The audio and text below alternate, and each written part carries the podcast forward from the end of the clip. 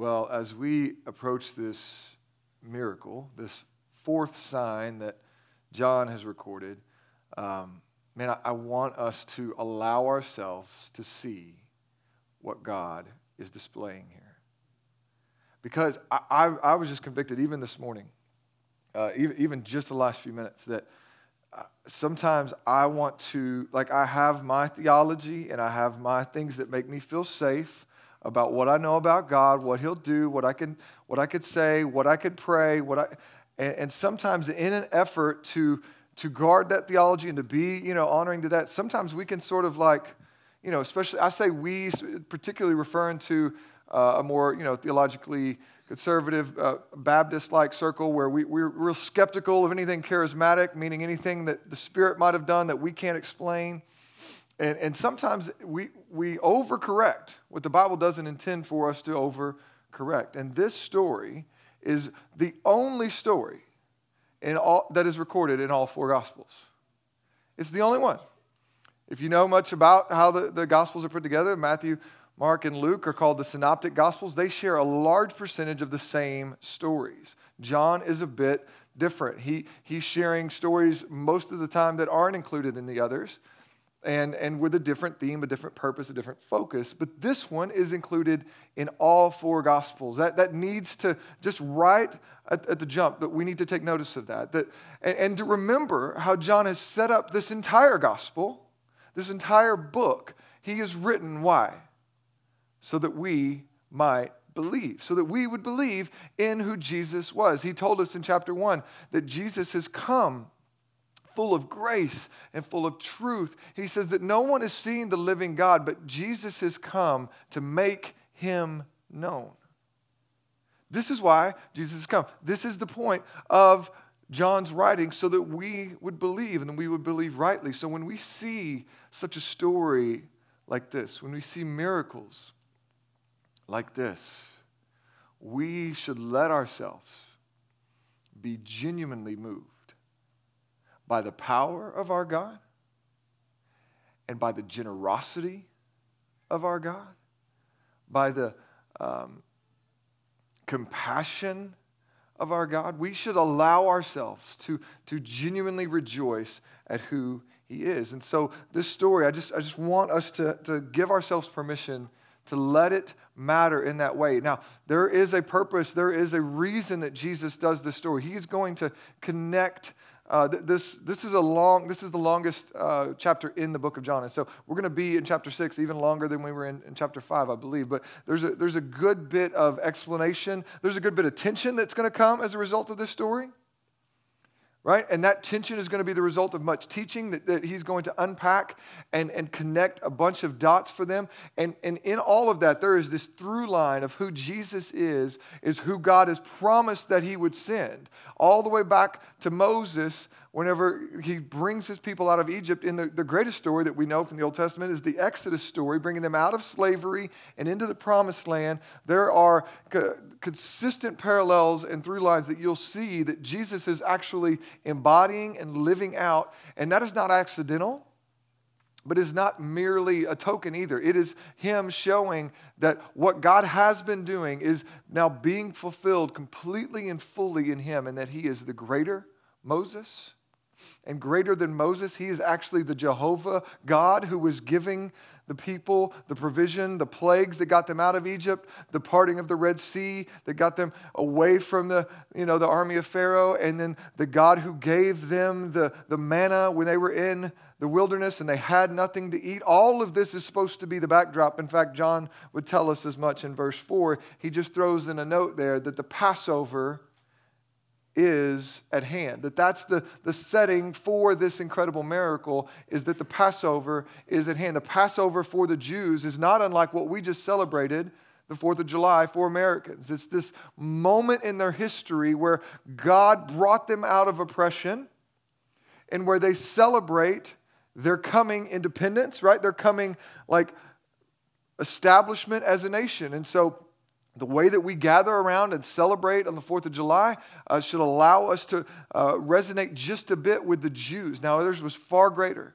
right? I don't mean to compare apples to apples there. Just the, the, the significance of a holiday for a nation is really hard to overstate for the Passover for the Jews. This was their moment, their holiday, their feast. There were several feasts that they, they observed every year, but none bigger than the Passover. And it was this time to gather and remember God bringing them out of Egypt, which was slavery, it was oppression, it was not the life that they longed for. And God had heard their prayers and rescued them out. And so this is the backdrop, and Jesus knows this, right? You, see this sort of grin when he asked Philip, you know, we'll talk about that in a moment, but it says he didn't do that because Jesus didn't really know what he was going to do, what he was going to do.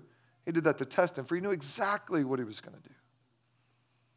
He knew exactly what he was going to do. All these stories seem to be Jesus is pulling away, and he is, right? So he's just had this incredible time of uh, teaching that followed the miracle that he did when he healed the man at, at the pool of Bethsaida, right? And then all of this comes from that, and there's this teaching, and then he pulls away. So, verse 1 of chapter 6, Jesus goes to the other side of the Sea of Galilee, and there's a crowd that's following him. So, it's, it's interesting to note, though, there's a crowd that's following him. What we also know, there's a crowd who's wanting to kill him. And so there's this building tension in the community where the religious people are plotting openly uh, and, and, and campaigning against Jesus because he's dangerous. He's dangerous to their power, he's dangerous to their worldview and what they thought would be and what th- their safety is as religious leaders. He's dangerous, he's a threat that has to be dealt with. And so there's that. Uh, is gaining momentum, and at the same time, there's a growing crowd that are following him because, which is what's causing the threat. That's really the threat that the religious leaders are feeling, is that Jesus is gaining an incredible following of people. And so we see that um, there's this large crowd of people, verse 2, following him because they saw the signs that he was doing on the sick. Now, we've already been warned about this sort of faith, this sort of um, you know, this is, this is not super hopeful um, in the context of John. He's pointed out a couple times that Jesus isn't entrusting himself to people that are just following him for the miracles, just there for the usefulness of Jesus or the, the popularity and the buzz that comes from Jesus. There, there's a warning that comes with that. It, it, Jesus, but at the same time, there's not an ashamedness that comes with that. Jesus is not afraid to do these miracles, but the miracles are supposed to point us to something greater. And you need to set with that for a minute. Because if you think that Jesus has merely come to uh, right the wrongs in the world, to, to heal uh, physical suffering, and to feed uh, you know, physical hunger and those sorts of things, listen, he did more than any of us could ever fathom. And this is a great example of that. And yet, on the grand scheme of things, he did very little to actually fix the, the humanitarian crisis that exists in the world. Right? And you need to let that have its proper weight. Jesus does care about the physical suffering of the world, absolutely. But beyond that is a greater need uh, uh, the need of our souls, the need of salvation that far exceeds the, the craving of our flesh for food, the, the craving of our flesh for healing. And Jesus is always with his sights on that need. He's, uh, it's not that he doesn't have compassion on those needs, but he does healings. He does um, miracles that provide wine at weddings and food at incredible outdoor gatherings like this so that we may believe. He's not here to merely fill bellies and heal bodies. Those are meant to point us to something greater. They're signs. And so if we just get focused on those, we lose sight of what he's doing beyond that. And so we know that that's, that's part of what's happening here. And yet, Jesus isn't going to um, condemn them for that. Not just yet. It's coming a bit later in the, in the chapter where he's going to call them out for that.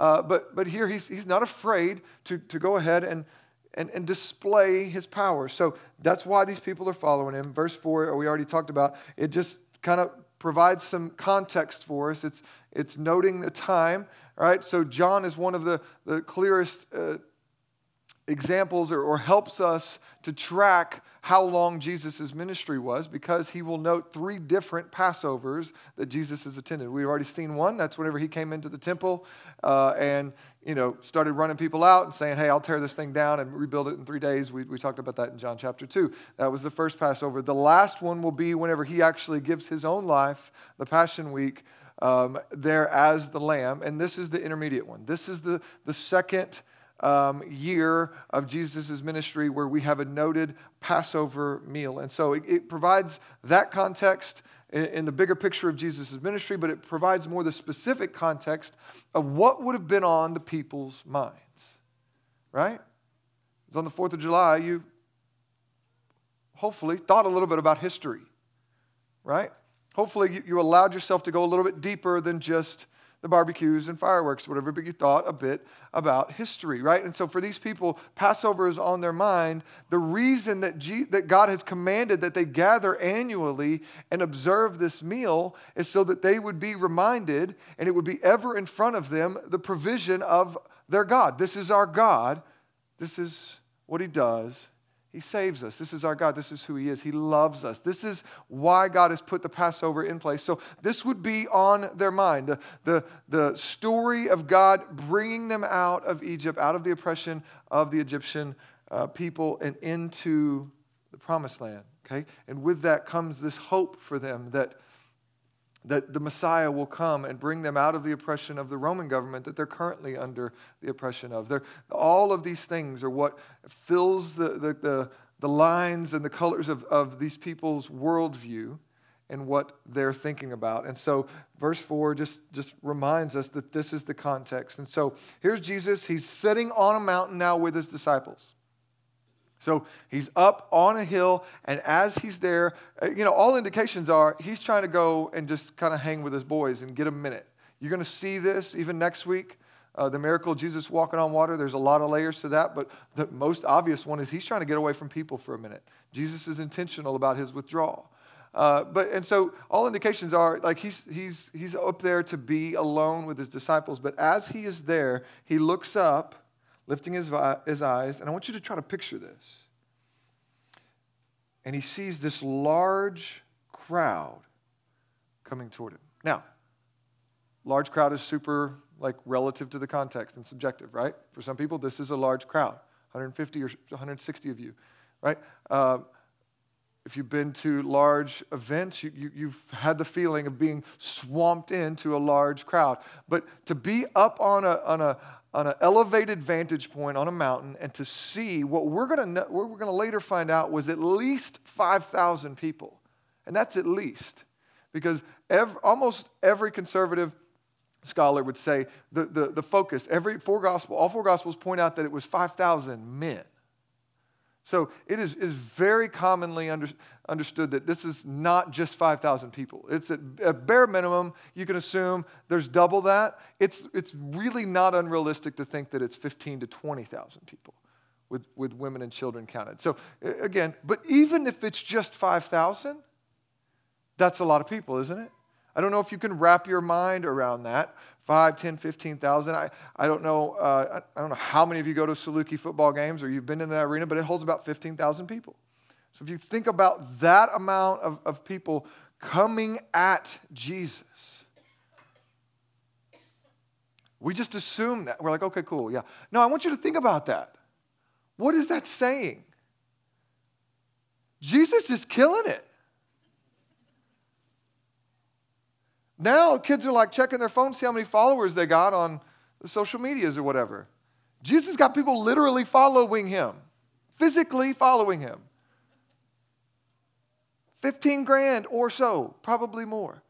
People showing up to, to listen, to watch, to observe, to know more, to, to see. So this is, a, this is like, okay, there's some excitement here. There's, there's an excitement about this. Like there's, there's, there's that kind of brewing in. Oh, you know, like the disciples, there's a buzz happening. Right? People are coming to see what Jesus is doing, coming to watch what Jesus is doing, to hear what Jesus is teaching. And so I want you to feel that very real reality. So, this is what Jesus sees. And now he's going to ask his boy Philip. Now, why does he ask Philip? Philip is from the area, Philip is from this town. And so, much like we would be like, you're from out of town, but you're, you're with, a, with a guy that grew up here, it's like, hey, dude, where should we get some food? Where's a good place to eat? Jesus goes, hey, Philip, um, where are we to buy bread so that all these people are going to eat? Now, there's a whole lot going on there, isn't there? Like, it's, it's like, Jesus, I, like, if y'all told me I had to feed you right now, that'd freak me out, right? Like, uh, I don't know. Call, let me call a pizza place or three. Right? 5,000 plus, maybe more. Like, so he goes, Hey, Philip, um, we're going to buy bread for all these people. Where would we go? Right? And he's, and he's got to be grinning a little bit because it, John says, again, John is firsthand here. You got to notice some of the details, the way that, that, that, um, that John unpacks them. You know, all scholars would agree this is John the beloved, John the disciple, and he's there, he's present with this. And so he's watching this go down, and he sees Jesus ask Philip, Hey, uh, where, where, are we going to get food for all these people? Right? But verse 6, John throws it in. He said this to test him, for he himself knew exactly what he was going to do. Right? So in this moment, there's this need, there's this reality. Now, if Jesus doesn't feed these people, are they going to die? No, right? They, they probably have listened to Jesus for several hours already from chapter 5, his, his, his teaching and unpacking, right? Uh, and Mark fills in, in Mark's account of this, fills in some of the blanks that they actually kind of followed him around the north side of the, of the lake. And so, so, yeah, they've been listening to him and now they've followed him. And, and Jesus hasn't even had, like Mark makes a, a point that Jesus and his disciples haven't had time to eat, right? They haven't either. And so this is not, we're going to die level like they feel in the desert back in Exodus. But this is, there's a bunch of people. And Jesus is assuming the responsibility of a hospitable host. He's assuming the responsibility of caring for them. Right? And, and so there's this need that's put there. And, and it's, a, it's a laughably unsolvable problem. Like, you need to feel it's ludicrous for Jesus, for Jesus to look at Philip and say, hey, uh, where are we gonna where are we gonna buy some food for all these folks? And Philip just goes, um, I, I don't know. Like I don't know what you're asking, but if we had 200 denarii worth of bread, which is about eight months of a salary, right? A denarii is, is, a, is a day's labor, a day's or a wage for a day's labor. Majority of that would be spent on bread for your family. So if you had eight months worth of that, Phillips was like, if we had that, Jesus, and we don't, we're poor, we've been following you. I don't know if you noticed, Jesus, we don't go to work every day because we're following you now, right? Kind of broke. Um, but if we had that, I don't know if everybody just gets a nibble. I don't know if we can serve communion to this crowd with eight months worth of wages. So here we begin to start to notice the theme. Remember, John has said, Nobody's ever seen God. Jesus is here to display him. But just because they hadn't seen him doesn't mean they shouldn't have known him because he has revealed himself over and over again through the Old Testament. And there has been this theme where he's invited his people to see beyond the immediate, physical, apparent problem and to look to him for, for provision. This is the invitation that God has been inviting his people to from the very beginning. And what our consistent response is, and I say are because we are like Philip and we are like Andrew. We are, we are not people who, who generally see beyond the physical issue to a God who's promised to provide. Instead, what do we do? We look and we, we're, making physical calculations like, ah, I, I really don't see a way to do this. Jesus. The, like, if, if we do the math, it's, it's well beyond our needs. The need it far exceeds the resources that we have on hand. And so this is the tension that's put there. One of his disciples, verse 8, Andrew, or Simon Peter's brother, said to him, Well, there's a, and in, one, in Mark, he, he gives a little bit more detail where Jesus actually sends the disciples out to kind of uh, just survey the, the, the, crowd and see if maybe somebody brought a really, big, really, really, really big cooler, right? And maybe there's some food that we can work with, and if we just pull it all together. Right? So that's more of the context that, that Mark gives us. And they come back, and, and here's Andrew's like, um, I mean, there's this boy. The, the word boy there could just be young man, young slave man, young. Like it doesn't necessarily mean little boy with like a superhero lunchbox. It, it, it's a young man, right? But there's a boy with a lunch of, of sorts, and he's like, uh, he's got five barley loaves and two fish. What, but, but he just goes, but what are they for so many? What good are they? Right? And so this is, this is what is brought before him. Now, barley loaves, there's a couple things going on there. Barley was, was, the, was the, uh, the bread of the lower class. It was the least of the breads, and it was the cheapest of the breads. And when it says loaves, it's probably not talking about a bigger loaf. Now, even if it is, I got a family of seven, and when we do sandwiches, a loaf of bread disappears times a couple.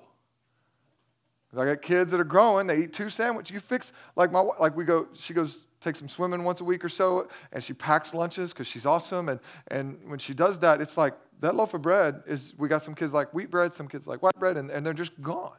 So even if it is a bigger loaf, that ain't going very far, right, for this crowd. But scholars would actually say probably not loaves as much as little cakes. Because honestly, on the other hand, if this dude's just packing five loaves of bread for his lunch, easy killer, right? Like that for a personal lunch, five loaves is a lot for 5,000 people it's laughably little, but it's probably more just some small cakes that have been made as uh, more biscuit type of things that, uh, uh, that we're talking about here. But again, so it's barley, it's the, it's the least of all the breads, and it's a couple fish, probably pickled fish, probably just like on the side, like the bread is going to be considered the primary thing, but it's just kind of like a, a side deal. So that's what is brought. And, and Andrew, it's seemingly a, bit embarrassing. Is like, well, I mean, I found this one dude, he's got a little bit. What's that going to do for here? And I love that it just moves so quickly. Verse 10, Jesus goes, All right, have everybody sit down. I'm good. The disciples are like, I mean, we haven't solved the problem yet. And Jesus goes, Have everybody sit. Picture that. I tried to find a picture that would do this justice outdoor concerts, Woodstock, things like that. Passion 2000, when, when John Piper was teaching, I think there was like 40,000 people there. But you just imagine these, these people like scattered along these hillsides out in the grass, and, and Jesus tells them to sit down. There's no amplification for a microphone. There, there's no like, but mountains provide this amphitheater type deal, and, and has everybody sit down. So this is a this is like a, a chaotic moment, but everybody is sitting down and there's a lot of grass in the place that just kind of again notes a little bit of the time it's before the, the you know the sun has just fried all of the grass in the summer uh, but there, there's, there's grass there and the men sit down and here's where we find out there's about 5000 in number. In verse 11 jesus then took the loaves and he gives thanks. It doesn't even say he blesses the food he just gives thanks to the father. Gives thanks to the Father, and then it, there's no lead up, there's no like, and then he said, Abracadabra, how would you do? Like, there's no like, like, watch this, y'all, like swirling of the, the deal. Like, no, no. It just, he takes the loaves, he lifts up, he gives thanks to God, and then he just starts distributing it. And he distributes to them to all those who sat down, and so also the fish.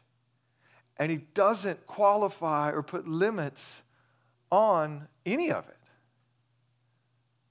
Listen, I don't know if you've been around people that are freaking out that they're not going to eat, but I ran a grocery store for several years, and when the meteorologists tell y'all that snow is coming, you lose your minds. And I had to limit my bread at Aldi because y'all would come in and buy whole trays. I don't know what you're doing with it. Do you guys all make French toast when it snows?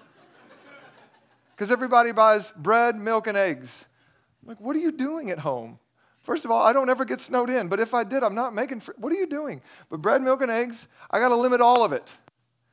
People come in, why, do, why, I can only buy two, why can I only buy two? I'm like, because if you buy them all, the next person that comes in to buy one has none. And, and people got really angry at me. I'm like, I'm sorry, I didn't order for this chaos.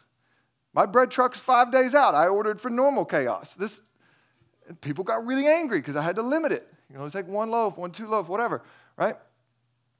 And then my shift manager would come in the next day and order based off of that chaos, and then we'd have bread for days and then I'm throwing bread away a week later. You just need to know that's what happens in your, in your grocery stores. If you don't have good, they're just gonna, they're gonna run out during that, and then they're gonna order the, accordingly. If somebody doesn't stop them the next week thinking that we're gonna sell that much bread, and then the next week or two they're gonna be discounted bread. Um, now you can come in and buy it for 50 cents a loaf because that's what happens. But Jesus doesn't limit it. When they're feeling that kind of pressure, we're going to go, okay, go ahead and pass the basket, but make sure nobody takes too much. Just let them start with one, one bite of bread and, and maybe a half a fish. Cut the fish up, man. Just got to distribute that. Everybody don't need the whole fish, right? We're going to have thoughts. We're going to have a plan. But Jesus goes, no, no, just pass it out. How much can I take? As much as you want. How much can I take? As much as you want. And you got to think that has to be shared over and over because I tell this row, that row didn't hear it. Over and over. How much can you take? As much as you want. Go ahead, fill up, load your plate. Load your napkin, pass it out, get your kids all they want. Well, they might not eat that much. Let me just start with a happy meal. Let me just let me just get this and I'll spread it. No, as much as you want, just take it, as much as you want. As much as you want, as much as they wanted. Verse 12. And when they had eaten their fill, so this is not a quick deal. This is, this is happening for a while. First of all, it's going to take a while to distribute that. It just is. That's a big crowd. And then, secondly, he's going to let them all eat. And you like picture, picture that, that, that environment. As the plates go around and they, they just fill up, like, and then I don't know what they're seeing. I don't know what they're seeing in the baskets as it just like that row emptied it and I hand it to the next row and it's full again. And then, like, I don't know what they're seeing, but there is a building excitement that has to be happening here. As 15 ish thousand people are fed from a young man's lunch, there's a growing swell of cheers and excitement that lead to the point that Jesus goes, Oh, snap, they're going to try to make me king. Because at the same time as what I, I, told you to think about what's brewing, and you know, when you see that crowd of people, you're thinking, man, this is this ministry is going really well. Followers are like he's trending upward. This campaign is going great. Like we have the polls, it's going really well, Jesus. But at the same time, what could be seen is that there's at least 5,000 men. And what are men good for? An army, a militia, right? This is this we could we could we could start something. If we got a leader this charismatic maybe we can overthrow some roman rule. You see this starts to be on their minds. If, if we have a leader like this then we, what could we do? Because if he can do this what can't he do? And this is what's on their mind and they, so they start to get this excitement grows and grows to a fever pitch to the point where jesus goes I'm going to slip out. Otherwise, they're going to miss the whole point. They're going to miss exactly what I'm trying to show them because their eyes are down here and I'm trying to get their eyes up here. So, when they had eaten their fill, he tells his disciples, verse 12, all right, go ahead and gather up the leftovers. Super common Jewish practice, gather up the leftovers. We don't want to waste, right? Also, you know, anyway, there's, there's ties back to the Exodus, even where they weren't allowed to gather the leftovers. But this is, this is him saying the, the old is gone, the new has come, the new kingdom. You, you, note you remember back to uh, John chapter 2, whenever he does give the wine um, to uh, the, the wedding that's run out. Right? Again, there's this moment of they don't have any more wine. there's social humiliation, there's panic in that moment. And Jesus tells him what to do, and he fills up like lavish amounts of really, really good wine. Why? Because he wants us to know that his kingdom is new and it is better than we would have ever dreamed. We have ideas of what we want Jesus to do for us. We have ideas of what we think Jesus needs to do for us. We've got our list for him. And Jesus is saying, Yeah, yeah, yeah. I want to show you that it's far better, far greater, even more than you would have ever dreamed to ask. Because we would never presume on God's generosity the way that Jesus is inviting us to presume on God's generosity. We would never do that. And yet, here's what he's putting before us God's generosity is far greater than you could have ever wanted. Again, he just passed baskets telling everybody to take as much as they want. Oh, you want some more? Pass it back around until they were full. And now he says, All right, now we don't want anything left. We don't want to ruin any leftovers. I don't know how you guys do leftovers in your house. It's a bit of a tension for us. I'm really scared to throw anything away that we paid money for. So, like a little bit of Coke left in a can, I'm putting that in the fridge. My wife hates it um, because I never drink it, but I feel better knowing I gave myself a chance to not waste that, right? And so there's, there's like we put leftovers in and, and we don't always eat them all, you know, and there's that deal. And I don't know what shaped that in me, but it, it, there it is. She, she swears I grew up in the Depression. I, I don't know. I'm old soul. It is what it is, but there's a tension there. But Jesus goes, hey, we don't want to lose. There's leftovers. At the same time is that, when I eat at a restaurant and I get leftovers, I put them in a box, I leave it on the table every time. Every time. I had lunch with somebody the other day and I took, I put leftovers in a box and it, I just left it there. I don't know. So there's a tension there. But Jesus goes, hey, go ahead and round up everything that's left. We don't want to waste. And what do they come back with? So they gathered them up and they filled how many baskets? Twelve. What's that about? What has been the defining number for God's people throughout their whole existence? God brought them into the promised land, established them, or even before, as He was bringing them into the promised land, He built them into what? 12 tribes. So here, they come back, and they got these baskets, and they count them. And I, I got to think Jesus is just grinning. I don't know, but I think He's just grinning as they go, How those baskets? They're full, Jesus. How many are there? Uh, there's 12. Jesus goes, Yeah, I know there.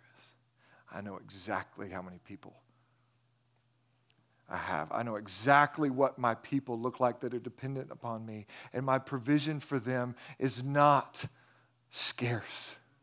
My provision for them is not minimum what you got. my provision for them is sufficient beyond what they will imagine. You see the theme of the bible is not that we are a people with appetites that are far too great that have to be squashed down and disciplined out of. We can't want things. We can't let ourselves no. Jesus is consistently saying yeah you're thirsty. You have a physical thirst. Use that Use that to take you to the throne. Use that to take you to the fountain of living water because your thirst is not wrong. Your desires, right? Even sexual desires, they're, they're not wrong. Our, our, our physical cravings for food, they're not wrong. It's not that we are uh, people of too great of an appetite. As C.S. Lewis says, it's that we're far too easily satisfied. We're, we're content to just pilfer the, the trash bins of what he's offered us instead of presuming upon this gracious and good God. All throughout Scripture, this is what he's been teaching us. You think you just need to get out of Egypt so that you can not have to work so hard. What I'm showing you is I have a blessing for you that will make the whole world take note. You think that you just need this, but I'm telling you it's something far greater. So he takes these physical desires that we have and he, and he invites us to, to let them teach us something, to, to show us something far greater. In our um, last elder training session this last week, we talked about the discipline of fasting. And in that, uh, the author uh, Donald Whitney pointed out and talked about a couple of the, the, the stories in the scripture where um, Moses and Elijah were both with God in such a way that they didn't eat.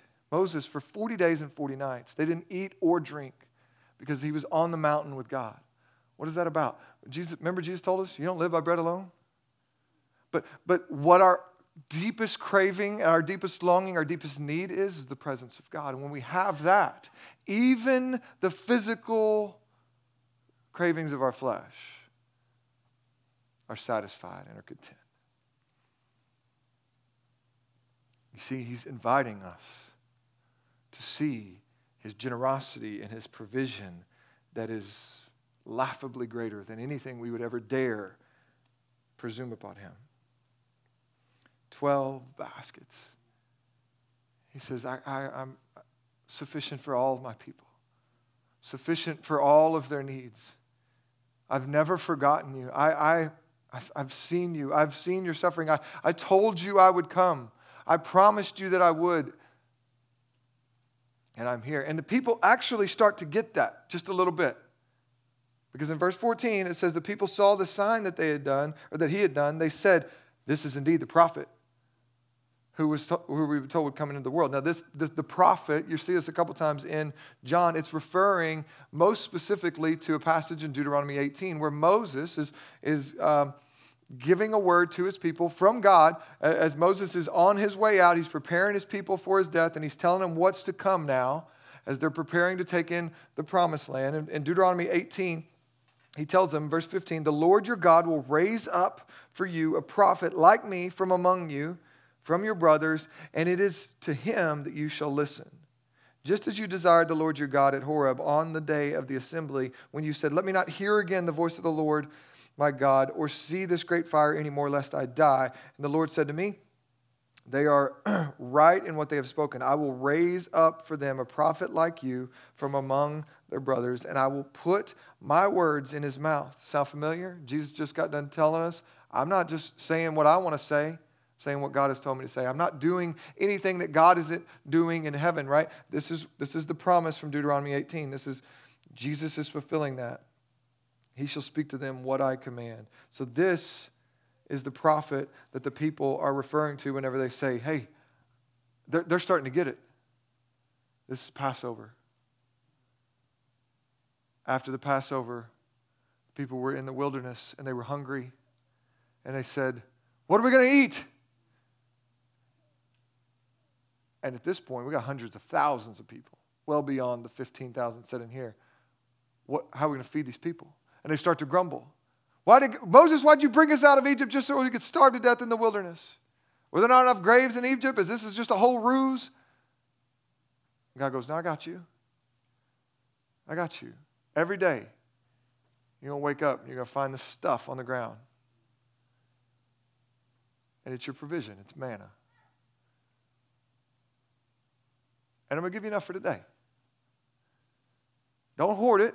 Don't think you got to keep enough, like get some for tomorrow in case I don't show up. No, no. Just trust me. You try to hoard it, I'm going to spoil it. You come, you get what you need for the day, and the next day I'll be there again. Right?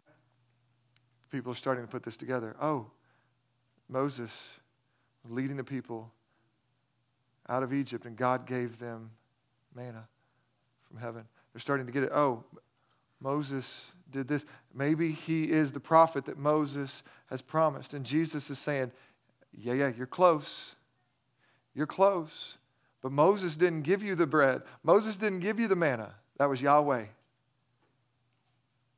Who gave you the bread today? Am I more like Moses or am I more like Yahweh? Is the question that Jesus is leading them to consider. Not just a mere man, not just a mere prophet. Yes, I am. Moses was a type of Christ. He was supposed to point you to me, but Moses didn't give you the manna. Moses was leading you. God gave you the manna. I just gave you bread from a, from a young man's lunch that fed 5,000. I am Yahweh in your presence, in your midst to meet your needs. And you cannot over presume on my generosity and my richness. I am a God who is here to fill your cravings, to fill your desires, to satisfy your soul. Catch the theme. Woman at the well, you keep drinking that water, you're going to have to come back. You're going to stay thirsty. I'll give you water you'll never thirst again. Here, he's saying, this is who I am. This is the God that I've been trying to be for my people. When you have needs that exceed your resources, it is not a moment of despair, but rather a moment of opportunity to see our God work. This is why he brings them to the Red Sea out of Egypt, so that he can show up for them. This is why he brings them into a desert without a lunch sufficiently packed for the trip for that number of people so that he could show up for them. This is why he brings them onto the brink of a promised land where they have no chance against the militaries of these people that they're looking at, and so that he could show up for them. This is why it is David that walks up to Goliath, and nobody has, stands a chance against Goliath, but David goes, What? Our God has showed up for us. He showed up for me. Like, I don't stand a chance against lions and bears, but he's let me kill him. Like, I'll take on that dude, right? That, that parallel that David is presuming on God's goodness and God's provision is at play right here. Jesus is saying, Yeah, yeah, yeah, it's this. This is who I am. This is who is inviting you to trust him. He is not a God of scarcity. He is not a God of punitive vengeance on you for your lack of faith or your sin in the past where He's holding out on you and you only get this because of this. No, He's a God of lavish generosity who's inviting you to see moments of need as actual invitations to faith, invitations to see God at work. So, we're going to He's going to unpack the theology of all this as we go through the chapter. But for today, I simply want us to sit and ask ourselves the question what's going on in your life where you see no way forward? You've ran the numbers and you got no hope.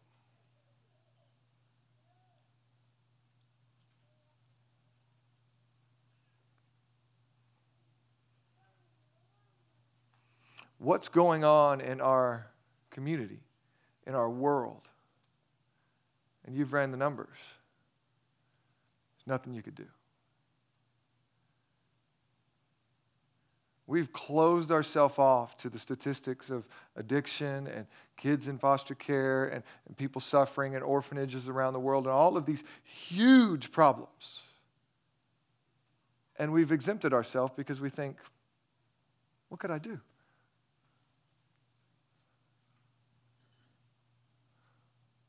Jesus is saying, hey, I'm not asking you what you can do. You see, he, he, asked, eh, he asked Philip, where are we going to get bread, dude? Why did he ask him? To test him. He give that test out of some kind of spite or just to catch. Is this a gotcha moment? No, this is an invitation moment.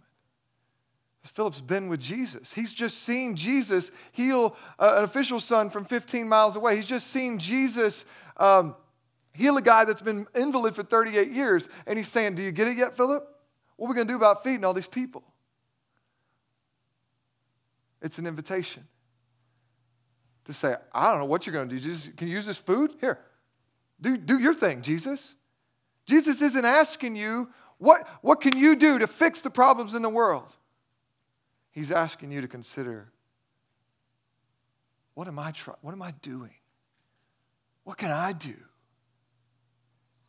Don't worry about your resources. Don't worry about your proficiency, your ability. Just give him what you got. Give him what you got and let him do the thing. Let him do it, whatever it is. Let him blow not only your mind, but the people's minds in our community. Let him cause revival with your meager offering of your life. I want to close with a quote from Elisabeth Elliot. She says this If the only thing you have to offer is a broken heart, then you offer a broken heart. So, in a time of grief, the recognition that this material for sacrifice, that this is material for sacrifice, rather, has been a very great strength to me. If you know her story, her husband and entire team was killed um, on the missionary on the missions field, and, and she her contributions afterward have been significant. And this is her writing saying, realizing that I can just offer a broken heart, then that's material for sacrifice has been a great strength for her. Realizing that nothing I have, nothing I am will be refused on the part of Christ. I simply give it to him as the little boy gave Jesus his five loaves and two fishes, with the same feeling of the disciples when they said, What is the, what, what is the good of that? For such a crowd. That's the way we come offering ourselves to the Lord so often.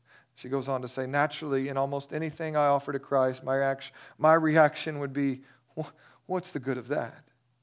But the point is that he, the use that he makes of it is none of my business. It's his business, it's his blessing. So, this grief, this loss, this suffering, this pain, this story that wasn't our that wasn't wasn't going the way that we think it should this cancer diagnosis this fear this change in job this change in my kids story whatever it is whatever's brought to you this this moment whatever it is which at the moment is god's means of testing my faith is bringing me to the recognition of who he is. That's the thing that i can offer. So Will we be a people who allow ourselves to just offer what we've got? Offer our lives, as Romans 12 says, as a living sacrifice to the Lord. Not knowing what He can do or what will, but just, just saying, Here I am, Lord. Here I am. Can you use me? Like, use me. Do what you want with me. Can you take this circumstance, this fear, this pain, this doubt, and offer that to Him? In this moment. For those of you that are here and you don't know Jesus at all, and this is foreign, this is strange, the offer for you today is to bring your sin. The sin that you can never cover by being good enough, trying harder, doing better. Bring your sin, bring your story to Him and offer it to Him. And He says, Come, my child, though your sins are many and there is scarlet, come, let's reason together. Let me take those from you because I already paid for them on the cross. Let me take them from you. I'm going to put them on the altar of the cross. It's, it's paid for, it's finished, it's done, it's washed away. That debt is canceled. Let me put that over here. And let me give you my righteousness. Let me give you my life. You don't deserve it, but I want to give it to you. These people didn't deserve it. They had shallow uh, reasons for following Jesus, and yet He lavishly gifts them with more than they would ever dare to have asked. Let's take Jesus' words, take the momentous story that's recorded, the only one recorded in all four Gospels, and let's let it change us. We don't need to change who God is to fit our life. We need to let these revelations about who our God is change us. Let's pray. God, it's far beyond what we can even imagine to try to apply this story to our lives. There's so many reasons why it's not that and it shouldn't be this. And we have we, when we begin to believe that maybe you could do something about whatever's going on then we write it off with the reasons why that's not reasonable. That won't happen. I can't even ask for that. Would you help us to be a people of overwhelming faith irrational faith in you? And then through that would you just do really great things? Do what you want. Even though we may not see it for years to come, it might not turn out exactly like this story where we leave with baskets full of food. Our cancer diagnosis might not be one that's turned around into healing. Our, our story of a prodigal kid might not be one that comes back around into a beautiful, tied up, um, redemptive story. But as we offer what we have and who we are in this moment, we trust that you'll take it and that you'll use it for the good, and that one day we'll sit back and go, oh my goodness, he did that with my story. That when we sit around the feast at the end, we'll know exactly what you were doing and exactly how you used our meager lunch, our meager offering to make much of your namesake. Help us to have that kind of faith and offer ourselves accordingly. It's in your name, Jesus. Come. Church,